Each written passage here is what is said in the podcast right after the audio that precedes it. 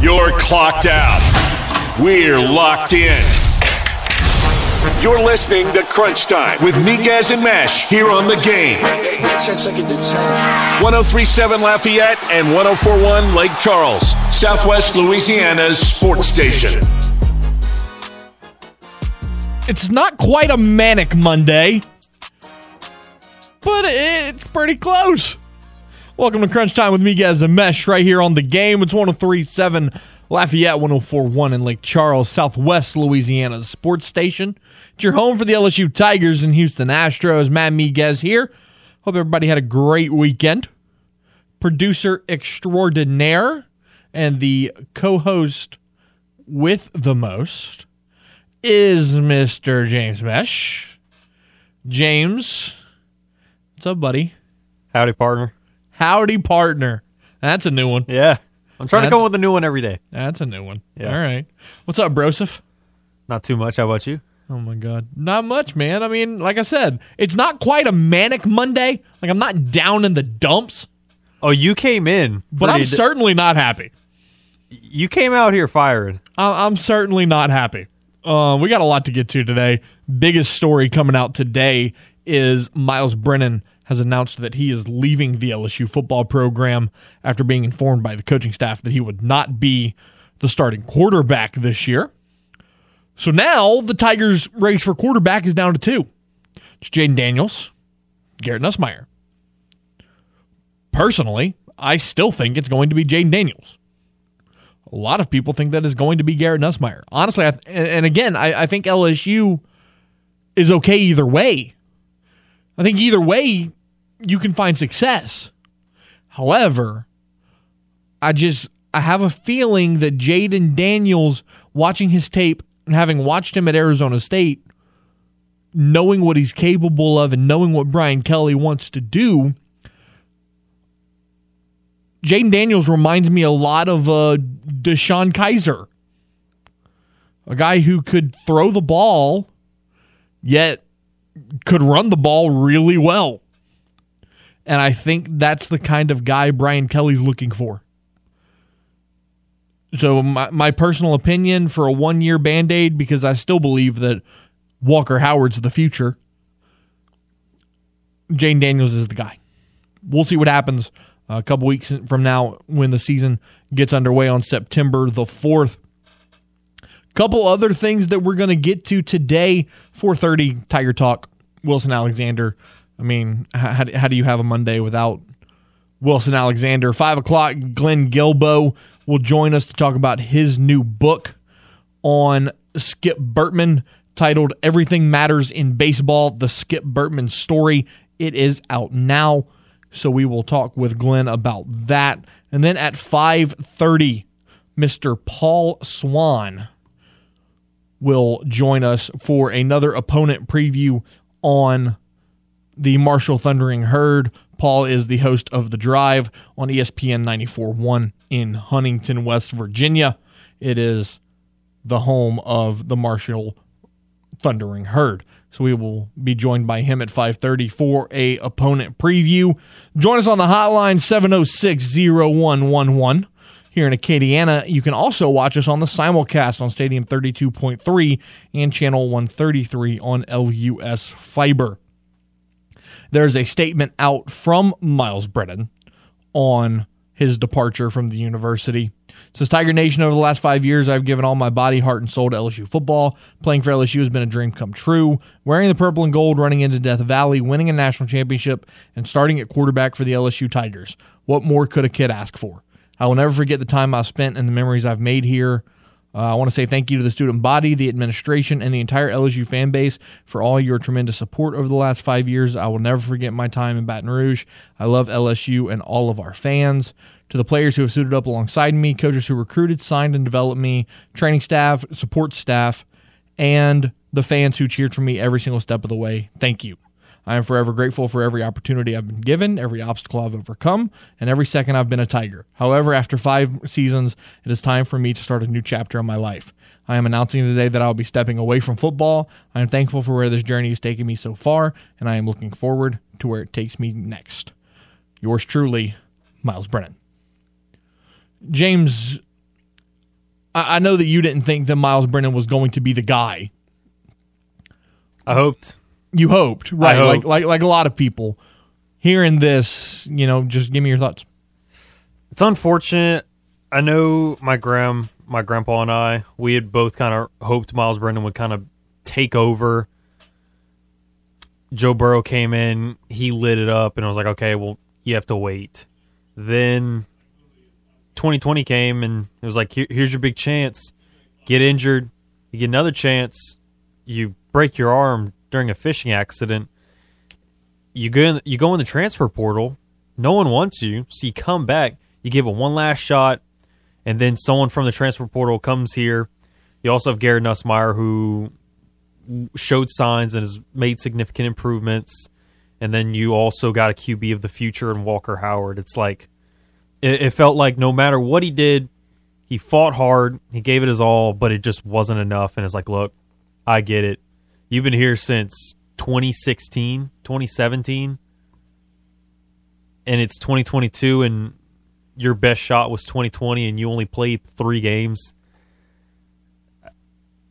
I'm not one to give up, but it's like there's only so much fighting you can do until it's like you have no shot anymore. Well, yeah, I mean, there there comes a point where where the fight's not worth it anymore, and it, it's clear that, that Myles Brennan has reached that point. But again, you know, unfortunate, and obviously, we all wish Myles Brennan the best of luck in whatever he decides to do next. Looking at the AP Top 25 poll, are you surprised that Alabama's number one? Because I'm not. No, not at all. Ohio State 2, Georgia 3, Clemson 4. That's a little surprising because they were. Let me preface this they weren't terrible last year, but to their standards, they were bad. So for them to be 4 is a little surprising. Notre Dame 5, A&M 6, Utah 7, Michigan 8, Oklahoma 9, Baylor 10. Some other teams of note. How about USC up to 14, Pittsburgh at 17, Arkansas at 19, Ole Miss at 21, Houston and Cincinnati 23 and 24. LSU receiving 55 votes to jump into the top 25. I didn't expect them to be in the top 25 considering, you know, back-to-back 500 seasons, but for them to be receiving votes to enter is pretty promising, especially early on in the year.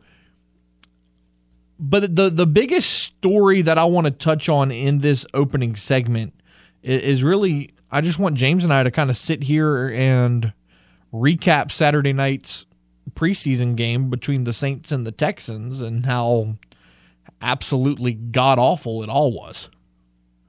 It was all bad. It was not all bad. It Don't- was all bad. Don't don't even. I'm going to be that guy. You are that guy. Other than Andy Dalton, it was all bad. well, see, well now you just you changed it because you said it was all bad, and you're like, mm, okay, well, Okay, uh, outside of Andy Dalton going 5 for 5 on the opening drive and throwing a touchdown, it was all bad. We're throwing we're overthrowing receivers, we're dropping snaps, you're missing tackles, you're missing blocks. It's just bad. I mean, Erik McCoy and Andrus Peat look just fine. They look like they're already You- in, in mid-season But form. you would expect them to. They've already played. I know, but you're saying it was all bad. I- I'm prefacing not the starters that played, especially the defense, the first two drives, they looked amazing. Two three and outs. It was like, okay, we're already in midseason form. And half the starters weren't even in. I mean, you you open yeah, you open with the two three and outs, but then your your offense goes interception, fumble, punt, field goal, punt, punt, punt, punt, field goal, fumble, punt, game ends. I mean, yeah, your your defense forced a couple turnovers. You you got two picks out of the you got three picks out of the Texans. So I mean, you you forced three turnovers, which is which is great. That Justin Evans interception was nice. I mean, that, don't get me wrong. Let me let, let me calm down a little bit. There were there were points I was gonna say, and keep there backing were up, keep backing and up. there were nice plays mm-hmm. yeah. as a whole, though. And I know it's preseason; it doesn't matter. But as a whole, I was very disappointed. Very disappointed. Let's go to the hotline 706 0111. Martin, what's up, dude? What a glorious Oh, God. Monday. Monday it was. Man, man, man. I tried to warn everybody that this was eventually coming when everybody was all over the, ba- the bandwagon of the Yankees because they got the, off to a hot start because they weren't playing nobody. Of course they're to get off hot. I don't know how many times I got to say that. But not only have they lost 9 of 11, but they go and they get shut out by probably the worst pitching staff in all of baseball right now. Come on, man. How is that a World Series team? Do you still believe they're a World Series team? They're not playing like one right now, that's for sure. Oh, I knew it was going to happen. They doing Yankees things. Look, they get off to a good start. Second half of the season, I guess they forget how to swing a bat and how to pitch a baseball. Because they they garbage. I told Paul that See- he, he don't want to listen to me. Martin, Now look who's on. Martin, Yes. I, I got two things for you. Number one, how in the hell did your baseball team win a game in two hours and 15 minutes? Is question number one. That's miraculous. Because we were playing the Yankees. That's why. I mean, that's my answer for that. Okay. I mean, the Yankees aren't worth a darn. I mean, if you want to get in a quick baseball game, playing against the Yankees. And then number I'm number two, num- number two, the, the you know Xander Bogaerts hit, hit the ground out to score Tommy Pham for the 1st Uh-huh. run, and then in the sixth, Rafael Devers hits a two run bomb to make it three to nothing. My question is this though: How does it feel as a Red Sox fan knowing that more than likely neither one of those guys will be in a Red Sox uniform next year? I mean, I don't get. Uh, it doesn't surprise me because I mean, well, we got a history of trading away all our good players. I mean, look at Mookie Betts. You know, I mean, I mean, it doesn't surprise me. I mean, we get good players through our farm system and we trade them. Get good players through our farm system and we trade them. I mean, I, I, I've kind of got used to it. You know, I know that. I'm surprised they didn't get traded at the trade deadline. I'm very surprised. You know, but uh, also I kind of wanted to touch on. Man, I know he didn't play a lot of snaps, but I saw a few um, a few uh, highlights from Baker Mayfield. Man, I know everybody's on the on the Tampa Bay Buccaneers bandwagon, but man, don't count out them Carolina man.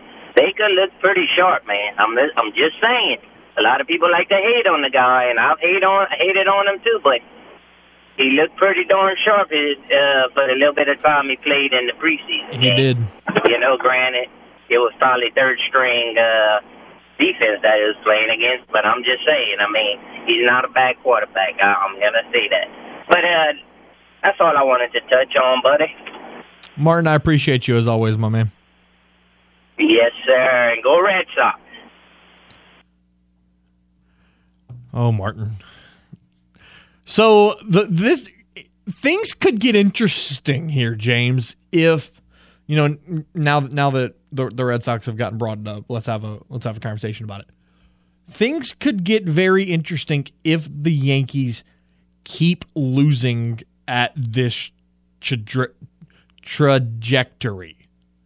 Thank you. Because yes, the Yankees are still 72 and 43 and they still have a 10 game lead in their division. But let me let, let's go to show how good the AL East has been this year. Okay? You've got 5 teams in this division and right now if the season ended today, all 5 of them are making the playoffs. I mean, how crazy is that to think about? If the season ended today, all five teams in the division make the playoffs. Absolutely wild how comp- how competitive the AL East is. Let's go back to the hotline. I knew this one was coming. What's up, Paul? Yeah, what's going on, man? Look, I got to chime in. First of all, I'm tired of that. Look, we don't appreciate Red Sox fans, especially Mark. So he's been calling since early this morning on P3 with his glorious day trying to bash my Yankees. What everybody's missing is two things here. We have a bunch of key injuries. We're not going to play up to par. So that our team is weak. We're going to get Staten Island and the Car- Carpenter and all of them back, it's going to be a different ball game. While wins going to come up, they're going to be ready for the playoffs. Two, I do think they kind of slightly tanking to give the Astros playoff home field because they don't play good at um, the playoffs when they have home field. Now, the Sox, he want to bring up those whatever that dude name he said about trading. First of all, he might want to start with Babe Ruth. He got traded to us. I mean, that's what they're known for. They For, great for, players, for I next mean, to nothing, might I add. huh? For next to nothing, might I add. Exactly. That's I mean, they're a clown show, and he can't compare or talk bad about my Yankees. We got 27 kids, supposed to have 29, but who is his team? You know, I mean, who's the Sox? I don't see how everybody is to come from an ugly Sox fan anyway. They are losers. Are they going to make the playoffs? I bet they don't make the playoffs. You know, I mean, my Yankees gonna make it. Now, you're right. It would lose. It would be real interesting. But I don't see that happen. We are the Yankees. We're not doing Yankee things right now. Yankee things is winning and winning championships. Something no other team can really say, but probably the Cardinals. Because they got like 24 championships. So they know what about being on the winning side is all about. Now, I'm to leave that part alone. Two, it's practice. Everybody look good in practice. Baker Mayfield, Tony Jones, everybody do. When the re- when it's gonna come down to when the season starts, that's who you're gonna find out who everybody is. Because now you got guys really rushing, playing to hit, and not playing. Because in play, pre preseason, most of these guys they they're gonna be from driving from FedEx, nine, getting a nine to five job. So some of them trying to make the team, and some of your guys is like, man, I ain't trying to get hurt. So it's preseason. We got to see what's going to happen in the season when it start with all of these teams and these players and see who they are. Paul, I don't believe in no Baker Mayfield anymore. I saw what he can do. Paul, who's your NFL what- team? Huh? Who's your NFL team? Oh, I, I'm right. The Saints, the greatest Okay. ever ever emerged. All right. Now, now, last not least, and I want y'all to understand this now, and I want you to go look at it if y'all haven't. Dak Prescott is not better than Jameis Winston. And Dak Prescott is a backup quarterback. Very few teams won a Super Bowl with a backup quarterback. He make all his yards, his stats in garbage time, and they lose the game.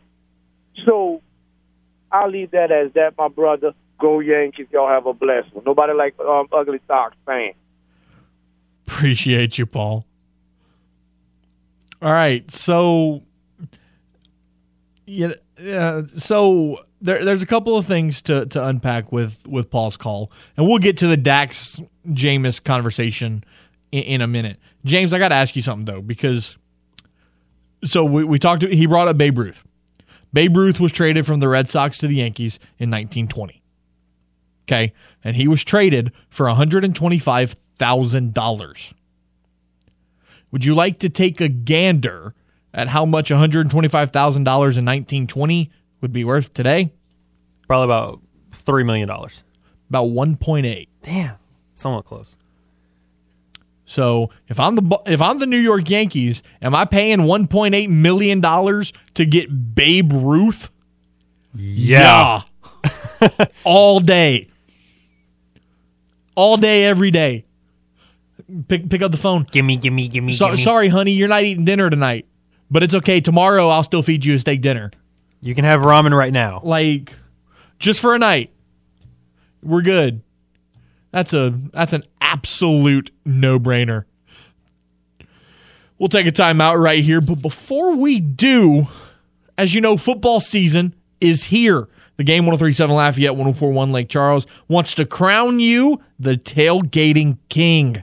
It's the ultimate tailgate giveaway powered by St. Landry Lumber, Austin Outdoors, and the game. Score $500 to chop specialty meats, a new grill with accessories, a cooler, a set of chairs, a $500 Visa gift card, tickets to LSU and Cajun football games, and so much more.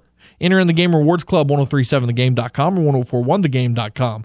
It's the ultimate tailgate giveaway powered by St. Landry Lumber, Austin's Outdoors, and the game. Southwest Louisiana sports station.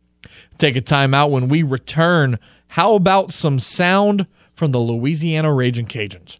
Mike Desormeaux spoke with the media following Saturday's scrimmage number one of fall camp, and we'll give it all to you right here on the game. It's 1037 Lafayette, 1041 Lake Charles, Southwest Louisiana Sports Station. It's your home for the LSU Tigers and Houston Astros. Welcome back. It's crunch time with Miguez and Mesh here on the game 1037 Lafayette, 1041 Lake Charles, Southwest Louisiana's sports station, your home for the LSU Tigers and Houston Astros. Matt Miguez, James Mesh, 26 minutes after 4 o'clock. The Raging Cajuns held a scrimmage on Saturday at Cajun Field. Coach Michael Desormeaux spoke with the media after the fact, and he had a lot to say about the quarterbacks. Yeah, I mean, it, you know, it's been close every step of the way, you know, and I think it is, and I think it's kind of same thing. Kind of rings true to what it was from the beginning. Kind of when you know a little bit about him, you know, Ben does things exactly by the book. Chandler's got a little bit more uh, creativity in him. At the same time, that means he takes a little bit, takes a few more chances, and does some things that you know. And Ben doesn't do that, and so you know, I mean, I think for us, it's the consistency in saying, all right, well, if it's Chandler, is he taking those chances in positions where we can afford them, right? Is he being smart when he's taking those opportunities? With Ben, is it, well, you know, he's got to operate really consistently because of he's doing it, you know, kind of if it's not, if it's cloudy, you know, he's a little more hesitant to throw it. Is he pulling the trigger, right? Is he doing it consistently? Is he playing with a lot of accuracy? So I think for those two, I mean, they're a little bit different in their mindset. I think their their skill sets are very similar. So, you know, I mean, it's still close. Those guys have competed every step of the way, and I knew they would. Uh, but you know, it's just going to be a full body of work as we get through this thing. And I think for us, you know, it's like I said, you know, we're gonna. I'm not. I don't. I'm completely comfortable playing it out through the end of the camp because we still have two weeks before the first game to say, all right, this is our guy. This is who we're going to go with. Um, it's always tough, man, when you have two guys that you feel could run the show. Truthfully, it's tough, but I don't think a two quarterback system where they're truly splitting time. This, you know, this he's got this rack, he's got the next rack. I just I don't think that's best for them, for their psyche, for their flow of the team. You know, it's a good problem to have when you have two of them that are that good. It's just, you know, you're going to have to tell one of them who you know could go out there and go do it for you that, look, you know, feel like the other guy gives us the best chance. So that makes it tough. It's always tough, I think, especially when you have relationships with people and you understand how hard they work for a job, but something that we have to do. And as a head coach, as an offensive coordinator with Tim, every every decision you make is for the best of the team. So that's just the way you got to do it. I, got 15. I got I got a little workout in that time. Yeah, you did. it, it, it, you know, two minutes. You get a lot done in two minutes. so, Des also spent some time talking about, you know, do the scrimmages where you're, you know, obviously you play, you know, live ball in practice, but like the scrimmages is a little different. So the question was, do the scrimmages mean more than a standard practice? Probably in certain positions, right? Like um, running back a little bit, right? You know, taking the contact, getting to, you know, can he handle the contact, get to the ground, you know, get going to the ground, keeping the ball, pressing runs, deciding when to stick it in there, when to get go for more. And then your positions, I think that that are signal callers, right? Quarterback, there's no one out there, right? They've got to run the show. They've got to do all. They've got to you know get everybody lined up. They've got to set protections. They got to do all this stuff. Safety, right? They've got to adjust out formations, make sure that the calls are you know everyone on the same page on both sides of the field. Linebacker got to make sure the front's right. So I think the signal callers and, and, and some of those positions like running back, I do think it makes a little bit more difference, a little bit more impact. You know, you kind of weigh it maybe a little more heavily. For most of them, I don't think it is. I think it's a total body of work over the course of a of an entire you know fall camp that it kind of dictates where you land. And then lastly, Des spent some time talking about how on Saturday at the scrimmage, the Cajuns had a special guest. He just wanted to come by and come check it out. You know, Coach O has been really good. You know, he came by this spring and spent some time with us this spring. And I sat down and spent a lot of time with him, you know, just kind of talking about his experiences and the things that the things he he did that he really liked, the things he did that he would do differently, kind of you know his take on it you know, a guy that's won a national championship um, is someone that I'm going to sit down and, and spend some time with and, and see you know what I can take from him. But yeah, you know his son Parker is here with us in a quality control role, and Parker is you know he's a really good young coach. Um, we have a phenomenal support staff. Parker is certainly one of them that you know he's here every day and he adds value to our program and he helps us tremendously. And um, you know I'm uh, I'm certainly all about anybody that's been you know been in the game as long as Coach O that wants to come by and spend some time with us. I'll I will never turn that down. We'll bring you more of that audio from Cajuns practice a little later on in the show. In case you didn't know this yet, Delta Media is going to be your home for some thrilling high school football. I mean, James, this lineup is outstanding.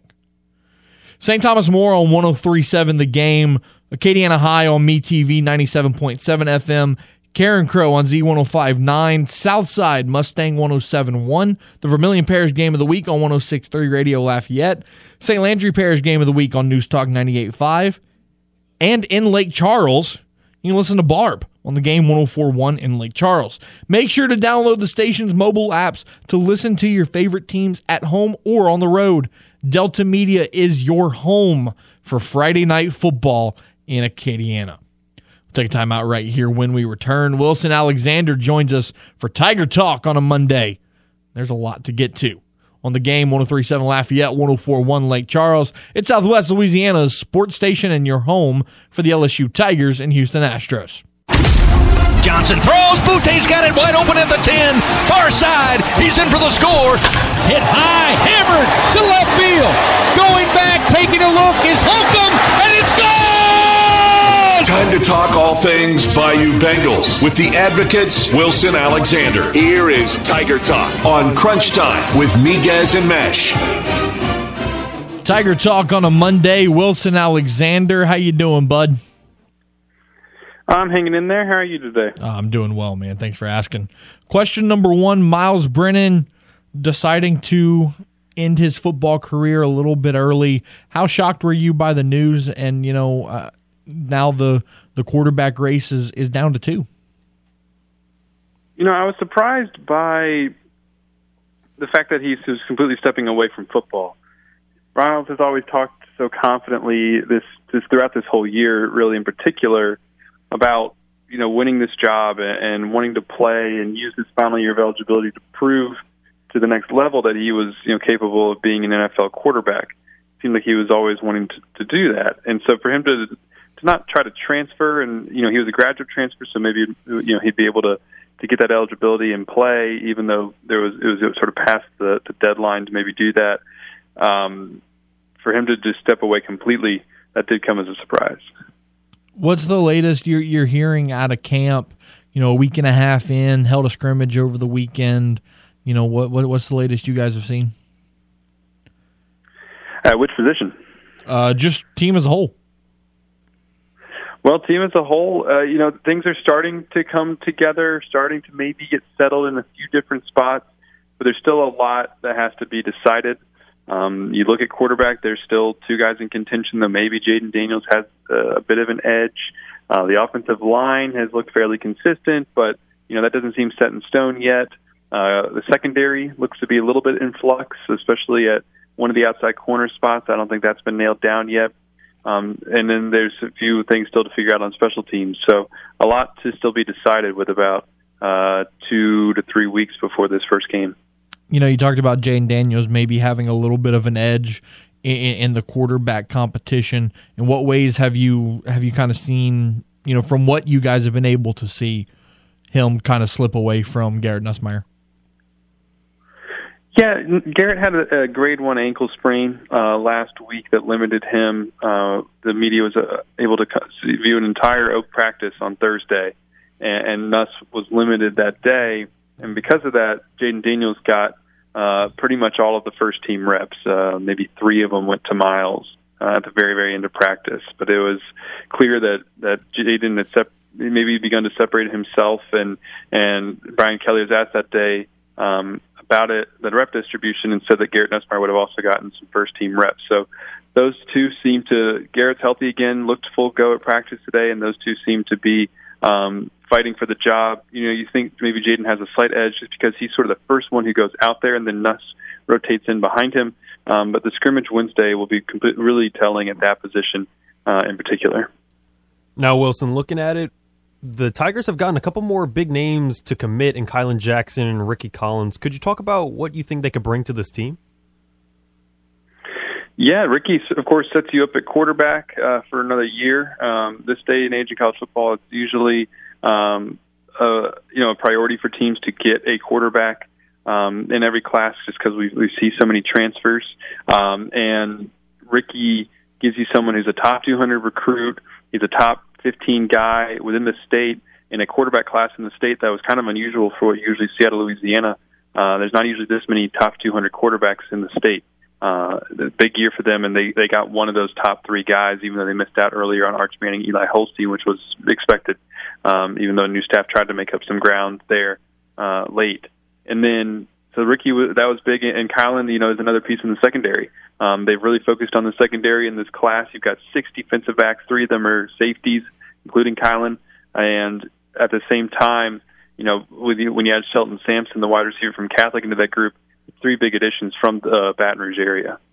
Yeah, that, that that was kind of my next question. You know, it seems like Brian Kelly has really put an emphasis on getting the local talent to to stay home and knowing that this is just such a fruitful ground of football talent. You know, how how important is that for a program to to really keen in on the guys that are close to home?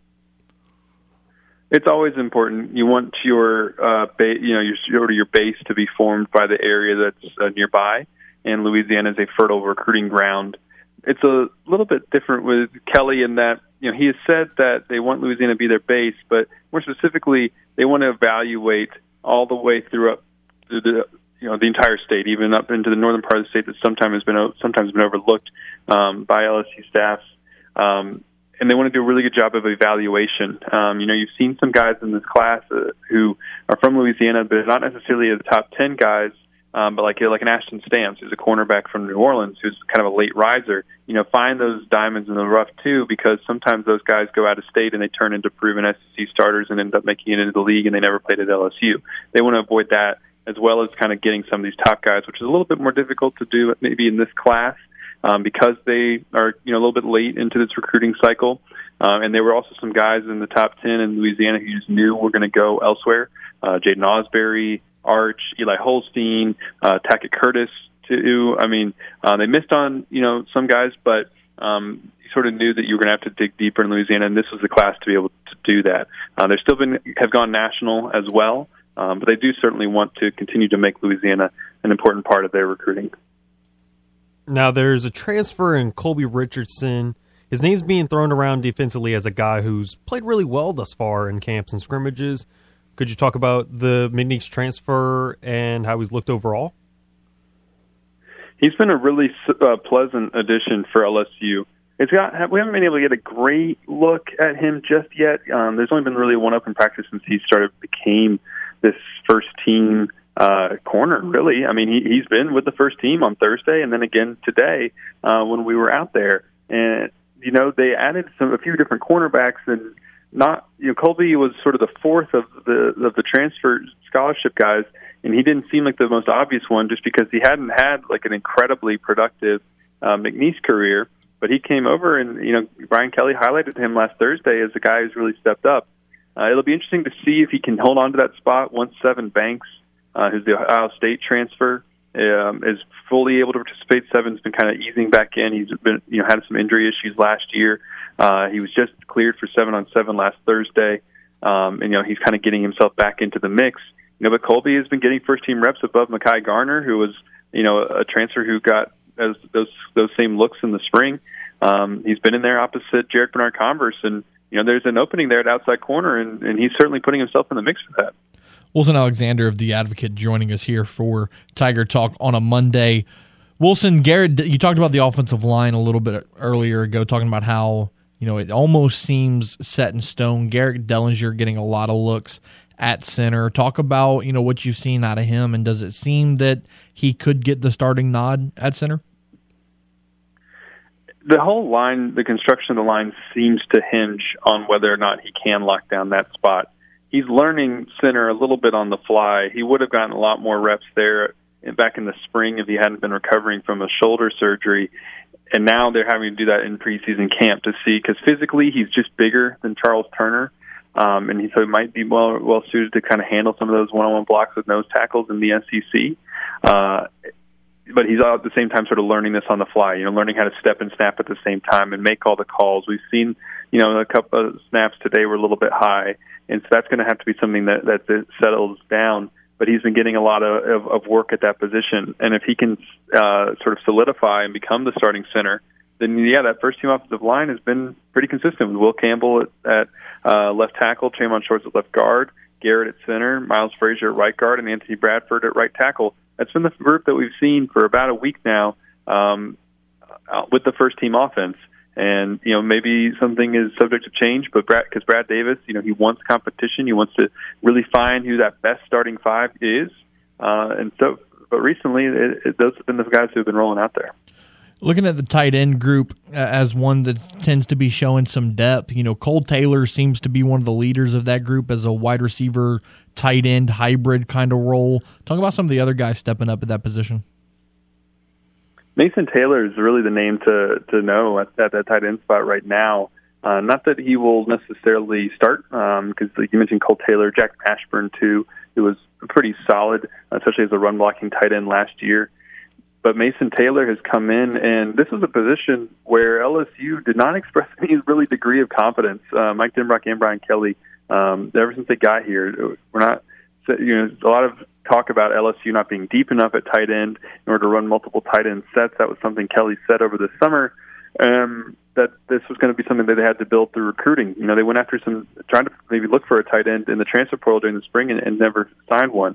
But Mason Taylor has come in and really given them a lot, made them feel a lot better, and given them some confidence at what they can do at tight end um, as a true freshman. You know, he's you know the son of, of NFL Hall of Famer Jason Taylor. Uh, physically, he's like six five and two forty five, and he'll continue to fill out that frame.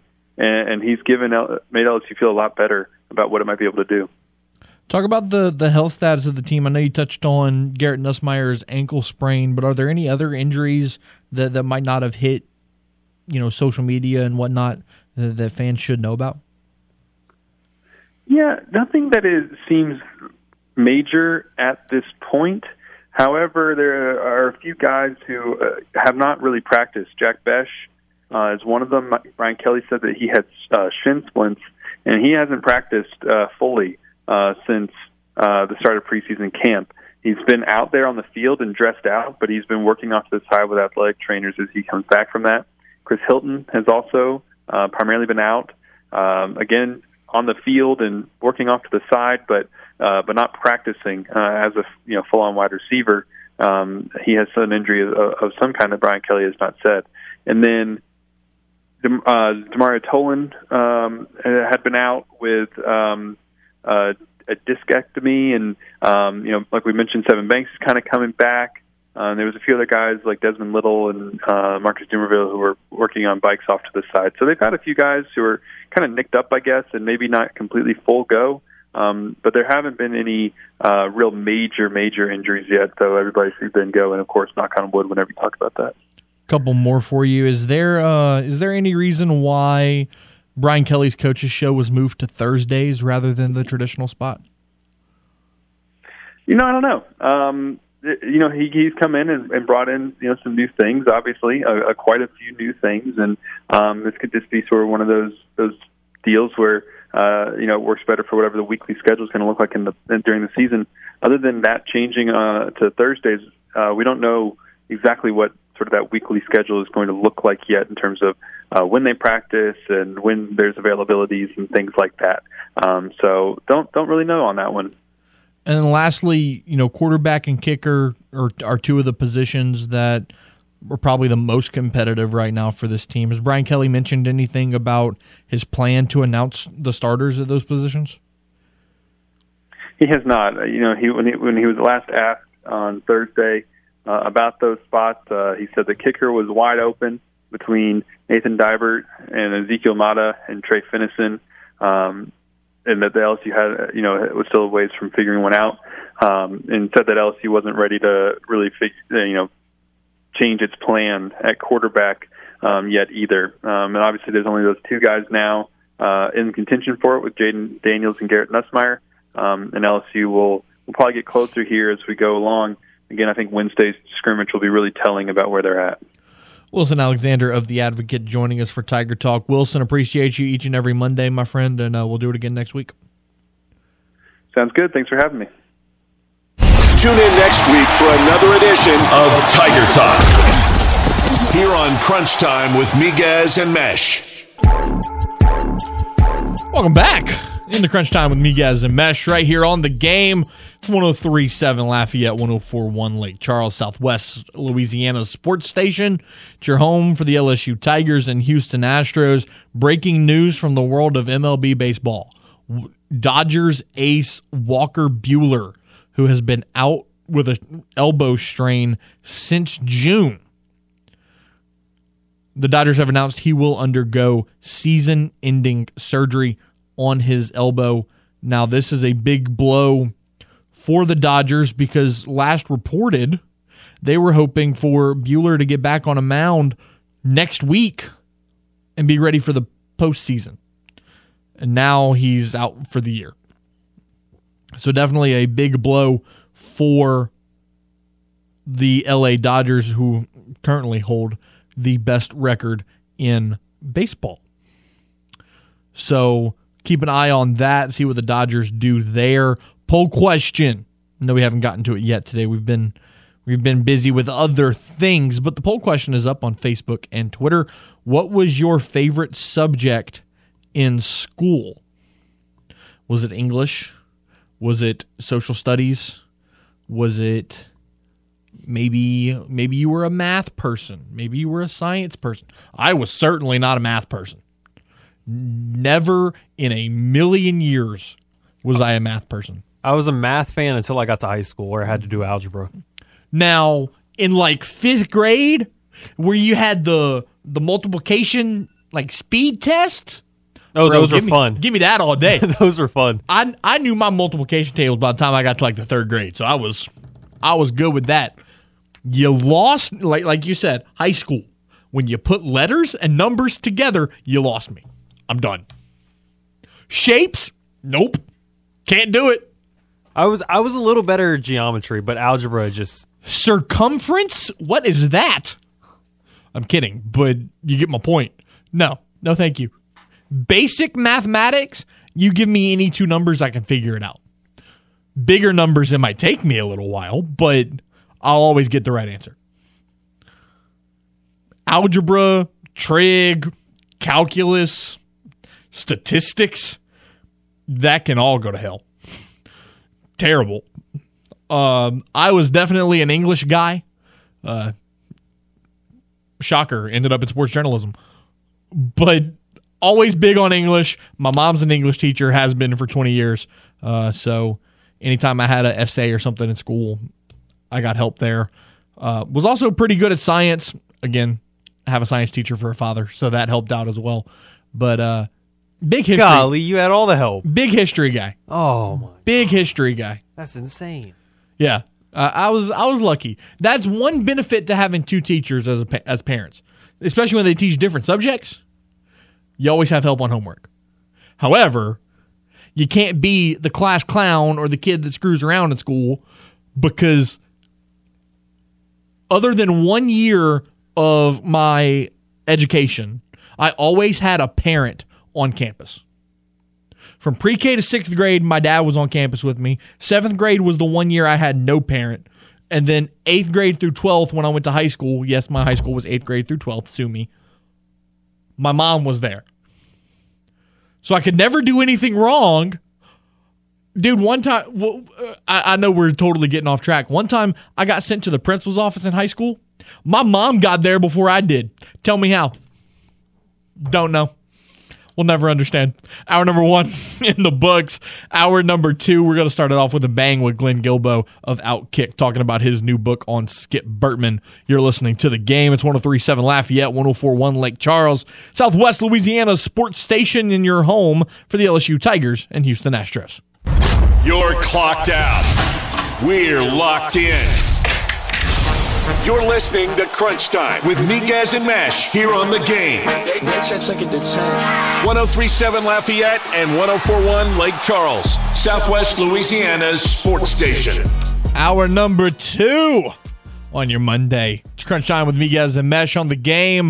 1037 Lafayette, 1041 Lake Charles, Southwest Louisiana's sports station, and your home for the LSU Tigers and Houston Astros. Matt Miguez, James Mesh coming at you 502 on a Monday afternoon. Hour number one, we spent some time talking about the top stories of the weekend. We spent some time talking about the Saints game. We'll get into some Houston Astros talk in a minute as they swept the Oakland A's over the weekend. Tonight they play the Chicago White Sox on the south side. Uh, it will be Jose Urquidy versus Johnny Cueto. First pitch is at 710 pregame at 6:40 and you can hear it all where? Oh yeah, here on the game. 1037 Lafayette, 1041 Lake Charles. Here in hour number 2, we're going to touch on the FedEx St. Jude Championship. Will Zalatoris going into his fourth PGA Tour playoff, finally getting his first win. It was a great tournament yesterday in Memphis. Congrats to Will Zalatoris. Also, Fernando Tatis Jr. suspended 80 games by the MLB for PED use. Now, James, I, I want to have a conversation about that because, so yes, he was suspended 80 games for PEDs, or or so they, they say it was it was PEDs. Something I read, and I don't know exactly how true this is, but this is the story that I have seen the most about the reason why he took this substance. And it was because he was treating ringworm and the medication that he used contained said substance. Now, I'm not sure, you know, where all of that fits in. I don't know if that's a story that's truly believable. But it, my question is, I guess, is this: if it's a situation like that, where you were taking a prescribed medication and this substance was in it. Now, I understand that Fernando Tatis should have done his due diligence and made sure that the medication was clear of any banned substance. Right? As a professional athlete that has in a league that has a substance abuse policy, you should probably check that out or have somebody check it for you, either way. However, should his punishment have been maybe a little less considering it was a prescribed medication? I feel like it should have. I mean, it's I mean, it's not it's not like the dude was just like injecting roids into his veins. Yeah, I would have I would have tried to do a little more due diligence to check like okay, is everything in this medication is this good? Like I wonder if if the MLB does this or any league. Could we get a like a laminated spreadsheet to be like, okay, what what cannot be in my medication that I'm taking? That's that's almost what I want. Like like from A to Z. What what is what is not good? What's a no go in your eyes that could potentially be abused? Yeah. And it's like if if my medication has like whatever this is, X substance, okay. Either I move to a different medicine or maybe try to get a special version of that medication to where it's like, hey, is this a necessity in the medication or can or can we take this out? Yeah. To where I don't get to where I don't get suspended for 80 games. So supposedly, uh, according to this this one report, it was after Tatis got into his motorcycle accident, and he was wearing a wrist brace, had surgery. He's been out all season so far. He had gotten supposedly the stories that he was prescribed a cream to treat ringworm from that was infected from the incision for the surgery. And so apparently the substance that is banned clostebol was in this cream. And but now the story is that he never had ringworm, but that the cream was used to try to hide any evidence of the motorcycle accident. Because nobody there there's people that believe that the motorcycle accident never actually happened. So there's a whole lot of question said, marks. Right. He said, she said. So no, I don't have a she shed, by the way. Oh, okay. I thought you did.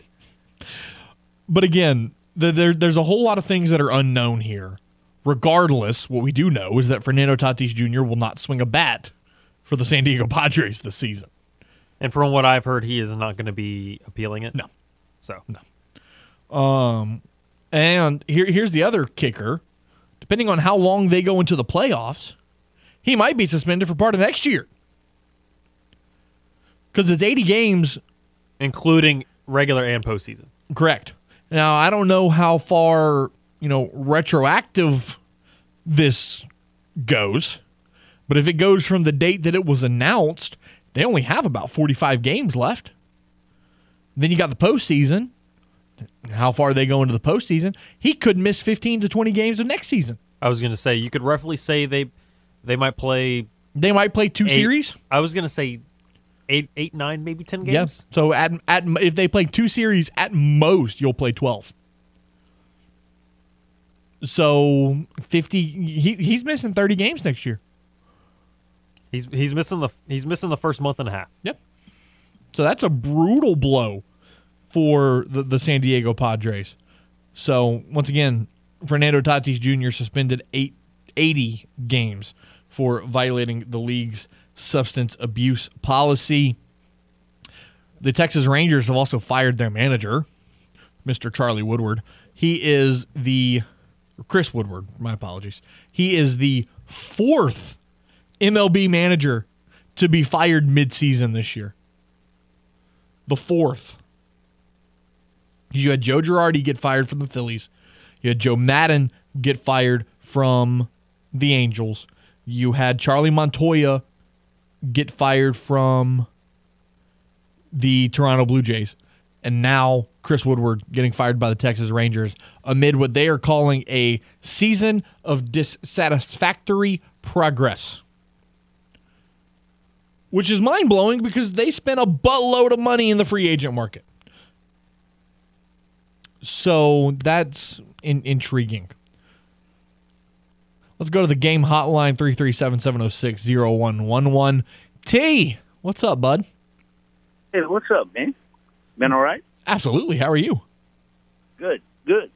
What you got? Uh, for the poll question, um, you know, I'm much older than you guys, so we didn't have computer class or nothing like that. But we had a class called Office Machines, where you learned a typewriter, a calculator, and so on and so forth. That was my favorite class because we had the hottest teacher in school. and that's a fact. That's awesome. That is pure fact. For three years, I took that my sophomore, junior, and senior. And guess what? I still don't know how to type or use a calculator. That's But it was fun. fantastic. Huh? That's fantastic. Well, I'm serious. No, I, I'm Anyway. not. I'm not. I'm not calling you a liar. I promise. Uh, look, I got a question for you guys. All right.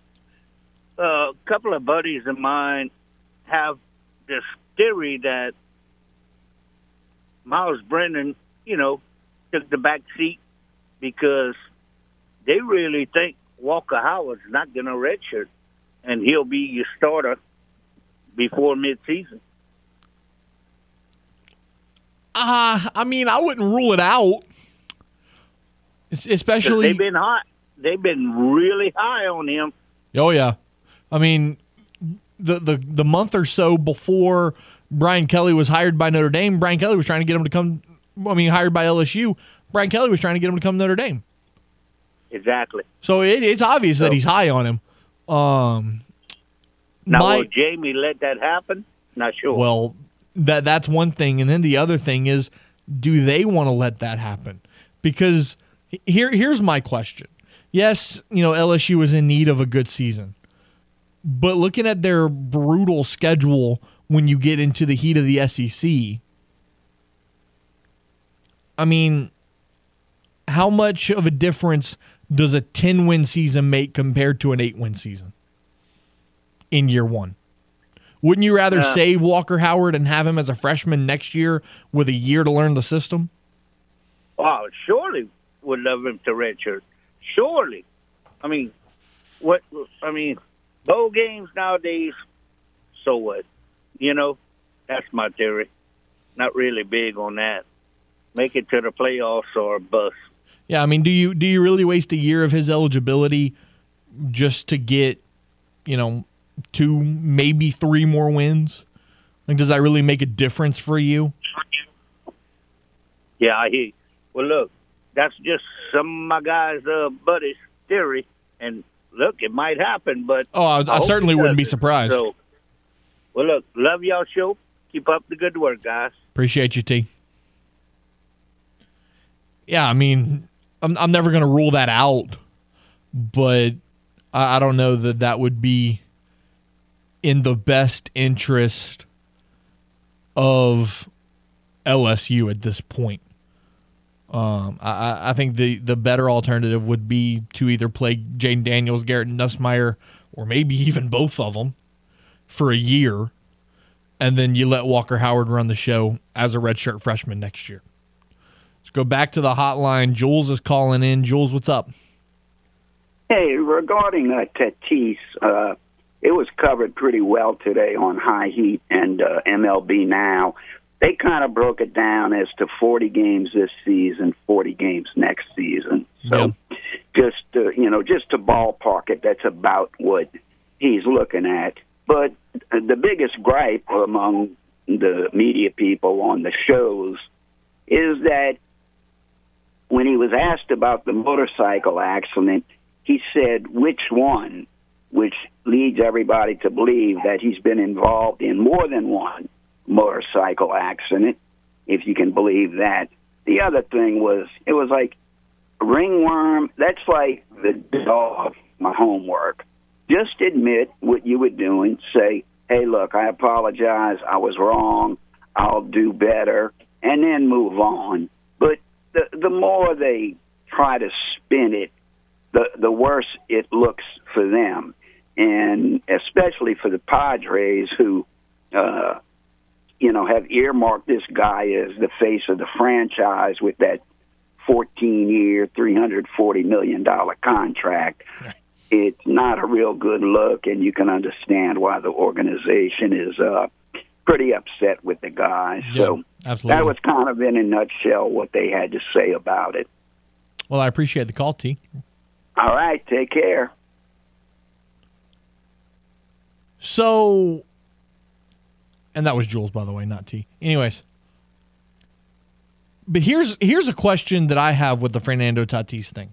Okay, so this is year three, I think it is for him. Year four, very early on in his career. Now he's suspended 80 games for using a cream that probably had a minimal amount of PEDs in it. Say he comes back, never has another issue with PEDs, and hits 650 home runs, and maybe the Padres win a World Series. Is he out of the Hall because of this? Does this ruin his chances of a Hall of Fame career? I don't think it should, but the question is will it? Because Fernando Tatis, he's a power hitter. And if he plays, you know, 15 years and hits, you know, 30 something home runs consistently, I mean, let's look at it. He's played, he made his MLB debut in 2019. He's already got 81 home runs. 42 of those came last year. So, you know, if he if he's hitting 81 home runs in 3 years, that only he, he hasn't played a full season in any of them. He played 84 his rookie year, 59 his second year, and then 130 this past year. So if he plays, say he gets healthy and plays, you know, 13 years of full seasons hitting 30 to 50 home runs a year, is he a Hall of Famer? Or or does this one little hiccup with a mi- probably a minimal amount of PED ruin him? That that's my gripe. Because I don't think it should. Because this would be the only time that he ever really got in trouble with something. right. It's not like he's a repeat offender. It's not, it's not like he gets into something new every time Yep. we bring up his name. Sure. Other than the fact that he gets in motorcycle accidents and can't stay on the baseball field. Apparently multiple. But, you know. The game 1037 Lafayette, 1041 Lake Charles wants to hook you up with our latest Astros weekend getaway. The Red Hot Houston Astros take on the Baltimore Orioles Saturday, August 27th, and you can be there. Register in the game clubhouse to score four tickets, a tour of Minute Maid Park, and hotel accommodations that Saturday night. Astros weekend getaways are powered by Butcher Air Conditioning, La Meridian Houston downtown, and the game, Southwest Louisiana Sports Station. Take time out, bring you more of the Cajuns sound from Saturday's scrimmage, as well as sound from the New Orleans Saints. Here on the game, it's 1037 Lafayette, 1041 Lake Charles, Southwest Louisiana's sports station, and your home for the LSU Tigers and Houston Astros. Time to open up the vault for the games this day in sports history. August 15th, 1993. Hall of Famer Nolan Ryan records his 324th and final career victory in a 4 1 win by the Texas Rangers over the Cleveland Indians. That was this day in sports history.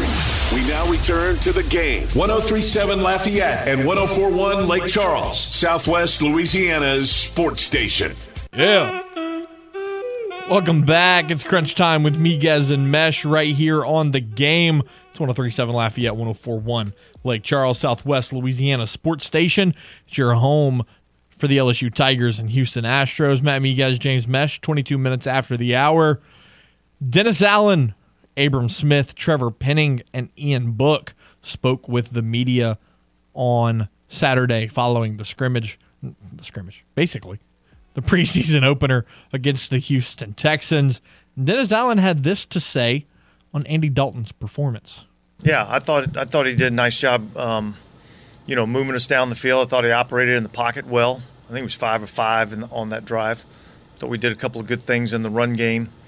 Yeah, so I, yeah, I, I think Andy did a really good job of you know operating the offense. We kind of had a plan to get 10 to 15 plays, and then uh, you know getting the getting 10 plays and a touchdown. We we felt like that we'd seen enough, and we went on to the second phase. Looking, Trevor Penning, one of those games that you know he showed promise, but he's going to have to do a little bit more to really stand out for me in in this offense. He's looked great in camp. Maybe it was nerves, but again, gonna have to do a little bit more. Here's Trevor Penning on his thoughts on the first game. I mean, it was good to get out here, play an actual NFL game.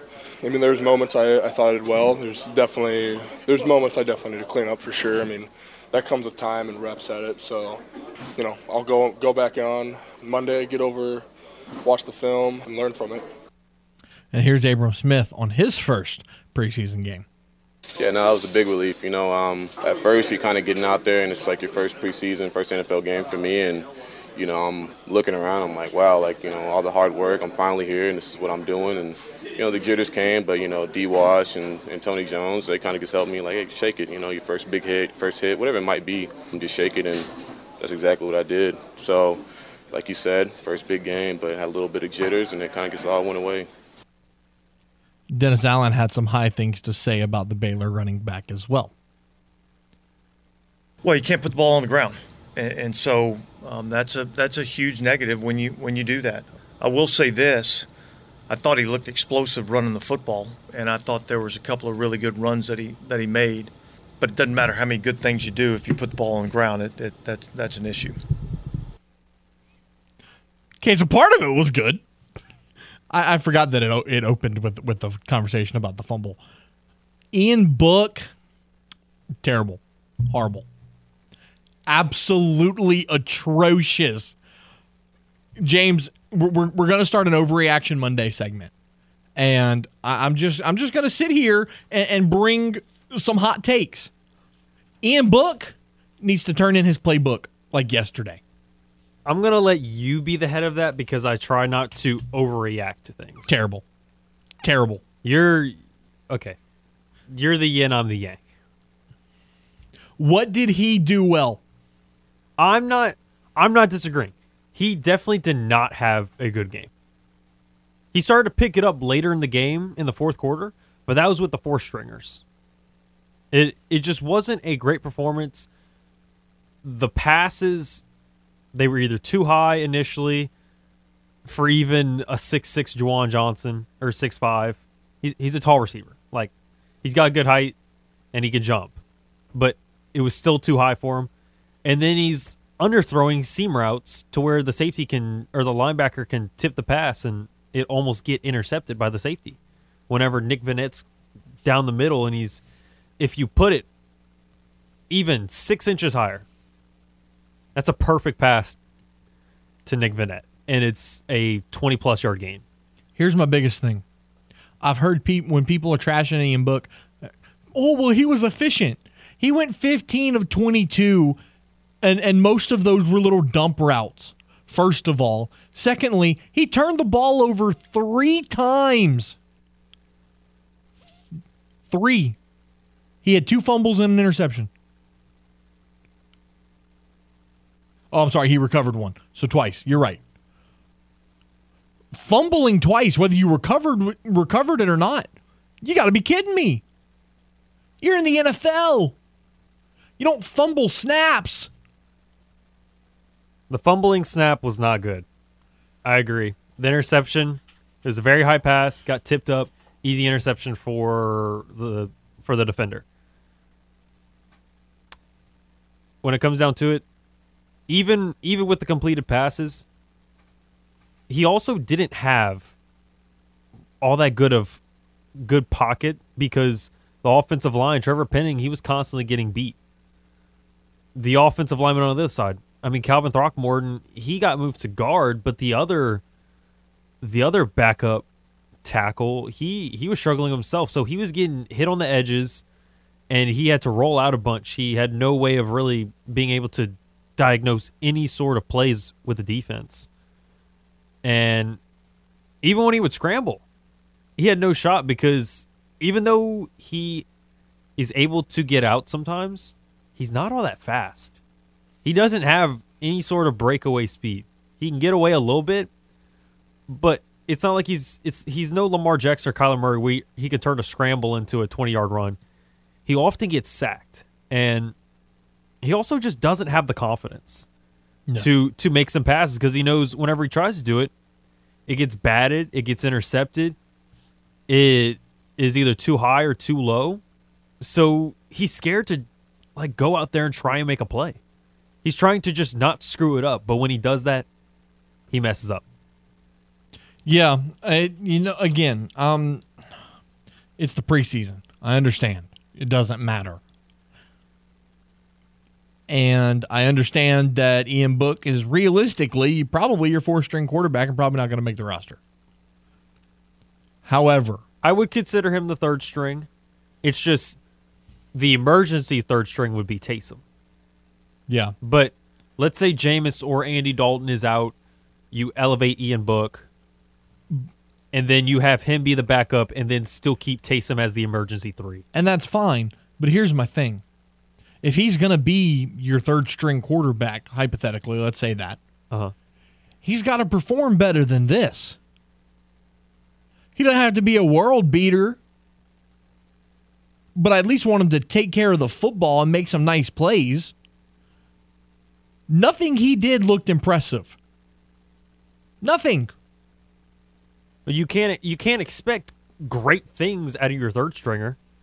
Most people can't even expect great things out of your backup, let alone your starter. Hell, Andy Dalton looked good. He did because he's a seasoned veteran who's gone to the playoffs, and when he actually has decent weapons, and not an incompetent offensive mind. He can actually do things. That's why I, I didn't understand why people were so upset about them signing the Red Rocket. I get it. Some people are also looking at it like, oh, this could be a competition. No, it wasn't. He's just here to be the backup. But now that he's the backup, he's got experience starting and being a backup. He's a seasoned vet, and we saw it on Saturday. You know what's you know what's sad? This is you know this is what's really sad. And I know Jeff Driskel is the Texans' backup, so it's a little bit different. Oh, he didn't throw pretty passes either. A lot. His deep throws are very underthrown. That's why they I got thought- picked off. I thought he played better than Ian Book did.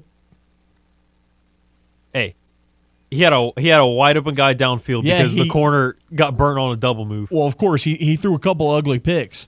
Don't get me wrong. He threw three of them. He did. He did. However, I still think he played better than Ian Book. I think they were a one A, one D, two D, because neither of them played well. No. But you And- would have to give the edge just because Driskel threw the game winning touchdown. And Ian Ian did run for 22 yards on four carries, so that's Cool. know, Also that's got nice. sacked 20 five times. for 32 yards, so Yeah. it negated his yardage. Yeah. Um, Impressive stuff. Again, I just I wasn't happy. I'm still not happy. Um, I have a feeling that Green Bay is going to eat the Saints alive on Friday night. Again, preseason doesn't really matter, but just just my thought process. I'm a I'm a worried Saints analyst now. Anyways, the Game Clubhouse 1037thegame.com or 1041thegame.com can help you with your date night blues. It's because once you become a member of our rewards club, you'll have the opportunity to win some excellent prizes like a $150 gift certificate to Mr. Lester Steakhouse at Cypress Bayou, a $50 gift certificate to Acadiana Bar and Grill, or a $25 gift certificate to Mabel's Kitchen. But the only way to score these great prizes is by joining the clubhouse, 1037thegame.com or 1041thegame.com. It's free, it's simple. Go sign up today. Let's take a time out on Crunch Time with Miguez and Mesh. When we return, Paul Swan of On the Line here in Huntington, West Virginia, host of The Drive in Huntington, West Virginia, will join us to discuss the Marshall Thundering Herd before the Cajuns head up to West Virginia in October to play in prime time. You're listening to the game. It's 1037 Lafayette, 1041 Lake Charles, Southwest Louisiana sports station, and your home for the LSU Tigers and Houston Astros. Sign up right now for the Game Rewards Club at 1037thegame.com so you can score tickets, gift certificates, and more. This is the game 1037 Lafayette and 1041 Lake Charles, Southwest Louisiana's sports station. Welcome back. Crunch time with Miguez and Mesh here on the game. 1037 Lafayette, 1041 Lake Charles. Southwest Louisiana Sports Station, your home for the Houston Astros and LSU Tigers. Matt Miguez, James Mesh, 38 minutes after 5 o'clock. It's time to talk about the Marshall Thundering Herd as the Cajuns take on Marshall October 12th at Joan C. Edwards Stadium in Huntington, West Virginia. Paul Swan, the host of The Drive on ESPN 94.1 in Huntington, joins us here on the game hotline. Paul, thanks so much for taking the time, man. How are you? I'm good, guys. Glad to do it. I'm excited. This is going to be a fun rematch. And uh, by the way, wear black. It's the blackout game for the Thundering Herd. So you guys, you got a lot of black, right? You can, yeah, that's a primary color for everybody. Yeah, I mean we can we can definitely we can definitely get some black. That's fine. Um, question number one for you, man. Charles Huff, a a former assistant coming from the Nick Saban coaching tree, back for for year two of with the herd. Talk about year one, that seven and six finish, New Orleans Bowl appearance against the Cajuns. Talk about what that year was like with the program and what's the expectation heading into year two. I think the expectation is this is going to be a better season for Marshall. Yeah, here's a, new coach last year. He comes in. Yeah, sure, he's been in some uh, premier programs, so he's he's not stranger to anything. It's just now you're in charge, and he kind of talks about it like grandma's recipe. You know, when when you talk to him, he's like, okay, you try to follow everything by the recipe. You feel a little bit more comfortable now. In year two, you you, like sugar, a little bit more sugar. He, he's going to add a little bit more sugar to the recipe. So he's confident. He feels that he's uh, gotten a lot smarter in year two, and he's a little bit more comfortable in the position. So I think the expectations are there. Plus, you know, you're coming into a conference that's probably bar none the best G5 conference out there, and on top of that, the expectations are really getting a lot of people excited. You know, talking about you just talked about the people, the fans' excitement moving from Conference USA to the Sun Belt with these four new members, with Old Dominion and Southern Miss and James Madison. Has that added to the level of excitement the fans are feeling in Huntington? I think so. Conference USA, at the time when Marshall got into Conference USA, it was a completely different league. You had Cincinnati in this league, Louisville was in this league, and then with conference shakeups, it wasn't the league that Marshall thought it was getting in, and they were hoping for something that would really take the program to the next level. It didn't happen. There were some down years in Marshall football. Traveling to Texas is not fun. Traveling to all over the map. I mean, it was truly Conference USA. You're all over the place. And I think the excitement level just started to diminish year after year after year now you're in this league. You've got some opponents from Conference USA that you like. James Madison, it's close. You have so many teams that you can drive to. I mean, South Carolina. I mean, that's that's the home away from home for uh, for everyone here in West Virginia. Easy trips. Appalachian State, familiar foe. Now we have history with Louisiana. So I think the excitement level is at an all-time high because the Sun Belt feels like it's a bigger conference. It might be a G5 conference, but it feels so much better and so much bigger top to bottom than anything Conference USA ever was able to do. Grant Wells was the quarterback of the herd last year, had a good year, decided to transfer out now at the University of Virginia. Talk about who's next up for the herd. You know, a lot of people think it's going to be Henry Colombi. Talk about who you've seen in camp that, that's really stood out. I think it's going to be Colombi just because he, he brings that experience. He brings what Marshall doesn't have right now, and that's experience at the quarterback position. You're losing over 3,500 yards from Grant Wells, but you're also giving up um, less interceptions. I mean, he was interception prone. His last two seasons at Marshall, he threw 22 interceptions. So if you've got an experienced quarterback coming in that can maybe – give you similar production, cut down on those turnovers, I think Marshall's going to be fine. Plus, Coach Huff has talked about how he comes in, he how he holds himself, how he handles himself. You know, he comes in as a veteran quarterback, and I think that's something that you really need at that position right now. Uh, Cam Fancher is someone that I think is the future for Marshall at that position, but right now I think it's Colombi coming in. He's got that veteran leadership and that experience I think Marshall desperately needs at that position. Rasheen Ali is another guy that I mean, how, how do you not talk about Rasheen Ali? I mean, he's one of the best running backs in America as it as it stands right now. Talk about his skill set and and kind of you know what he brings to this program that makes him unique.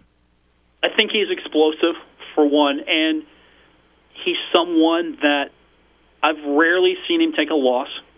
He had almost 2,000 all-purpose yards, a lot of touchdowns. Uh, He's someone who can be elusive. He even had a, a kickoff return. And I think you're going to see him really mature even more now. And at the same time, I think you're going to see that running attack get even more dangerous because you've got a newcomer coming in uh, with Khalan Laborn, and he has shown a lot of flashes right now, and that's going to give Marshall uh, something it didn't have last year, and that's depth.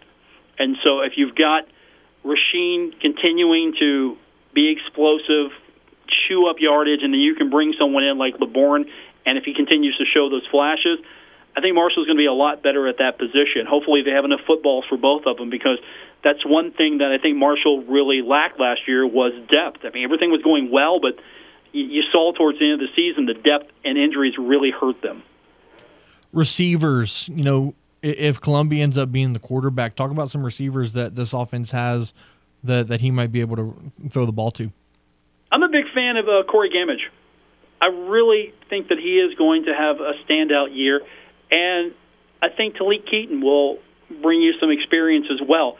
Uh, they're still trying to figure out who's going to be the guys coming in. I mean, they're at that point now where okay, you know, we're we're really trying to find out who's going to fit with this system. But I think the one guy that's really going to stand out for me will be Corey Gammage. Um, he had 78 receptions last year, uh, almost 900 yards. He had a couple of touchdowns. Um, he was a third teamer, Conference USA, and um, actually no second team. I apologize. He was uh, no, he was a third teamer. He was a third teamer, Conference USA.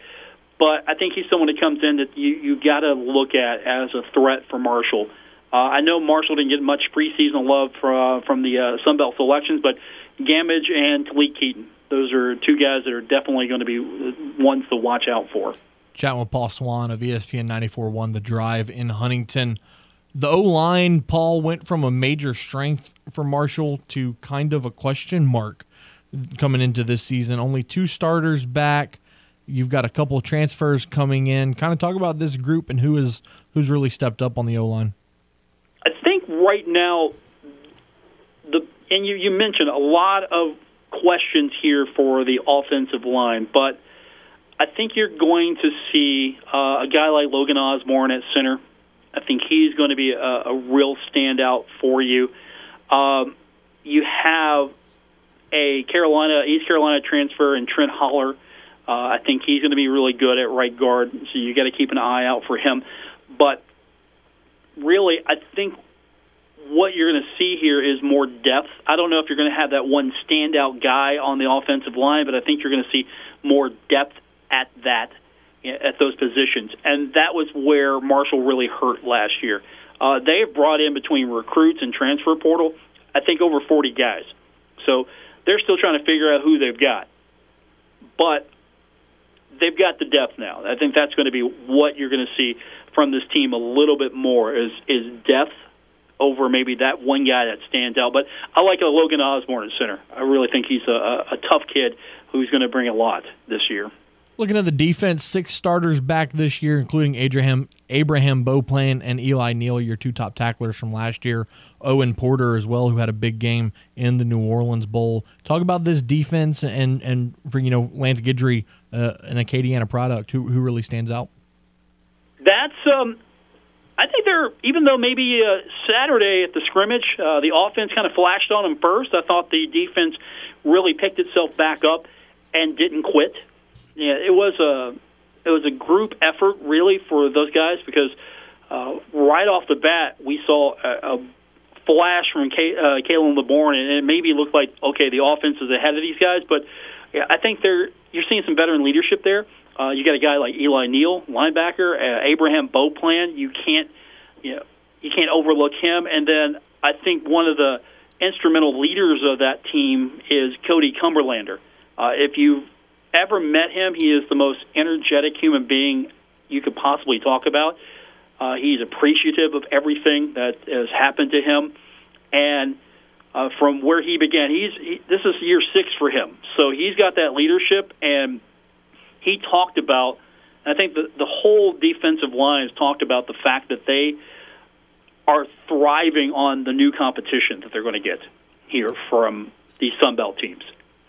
Yeah, if you're good, uh, I think you play up to that level, and I think that's what we're going to see here. But I, I do like Beauplan. I like Neal a lot. They're, they're leaders. They combined for more than 200 tackles last year. I think you're going to get some experience from Charlie Gray as well at linebacker. Uh, but a guy that's going to be talking a lot out there, and I think you're going to see him as more of a vocal leader, is uh, Cody Cumberlander, defensive end. Uh, he is somebody who really stands out to me. Lastly, seven and six last year with an appearance in the New Orleans Bowl, which was a great game. I mean, Marshall had the lead heading into the fourth quarter of that one. What's the goal, or you know, kind of the bar this year for this football team? I think always for the team is to, to win the conference championship. That's always the goal. Now, will that happen in year two, in the first year in the Sun Belt? I don't know. Coach Huff has constantly pointed out to the fans that the, he uses this term, the conference is real. So I think from the fans' point of view, the fans are expecting uh, an East Division championship and, and winning the Sun Belt. I think anybody that comes out of this East Division probably going to have a loss or two uh, on the record here. So if Marshall can go, in my mind, ten and two, maybe nine and three, I think that's going to be an improvement from last year. I just don't know where we're going to get the wins. Even though a lot of the big games are at home, Louisiana's at home, Coastal's at home, Appalachian State's at home. You've got Georgia State at home, so you've got that advantage. I just don't know, you know, for any of these teams really, you know, how how many of these teams are going to be double digits because it's just that good top to bottom. But if you ask herd fans, well, of course, herd fans think they can win them all. But I think realistically, I've seen ten and twos, maybe the projection nine and three. And I think that's a fair projection for this team. But the championship's always the goal here. But I think uh, realistically, Marshall knows, the coaching staff knows it's in a better conference and it's going to be tough and the challenge is going to be there. I think the fans though are expecting the Thunder to come in, Marshall just come in and, and be the Marshall of old and win conference championships. Paul Swan of ESPN 94.1 The Drive in Huntington, West Virginia, joining us with an opponent preview of the Marshall Thundering Herd. Paul, really appreciate you taking the time. Great insight. And uh, as the season draws a little closer in that matchup in October, we'll talk to you again. Yeah, looking forward to it, guys. Anytime you need me. Thanks. There he goes, Paul Swan. We'll take a time out right here. Wrap up today's show on the other side. You're listening to the game. It's 1037 Lafayette, 1041 Lake Charles, Southwest Louisiana Sports Station. It is your home for the LSU Tigers and Houston Astros. Welcome back. Crunch time with Miguez and Mesh here on the game. It's 1037 Lafayette, 1041 Lake Charles, Southwest Louisiana's sports station and your home for the LSU Tigers and Houston Astros. Matt Miguez, James Mesh. 556 couple minutes left here on your Monday. What was your favorite subject in school? So far, zero people have said English. Zero. 42% say history, 16% say science. We've got a couple of comments. John Paul says history was the only subject that ever interested me. Uh, Ton says PE and recess. Also enjoyed being the only guy in home ec. and Brody Lejeune said math. Well, Brody, good for you. That was not my strong suit. My high school GPA was a 3.4, and it's all math's fault. That's going to do it for today's show. Really appreciate Wilson Alexander for Tiger Talk, Paul Swan of ESPN 94.1 The Drive for joining us as well. Thanks to the callers. James, appreciate everything you do. For James Mesh, I'm Matt Miguez. Be safe, be well, hug your mom and them. Astros coming up in the bottom of the hour. You're listening to the game 1037 Lafayette, 1041 Lake Charles. It's Southwest Louisiana's sports station.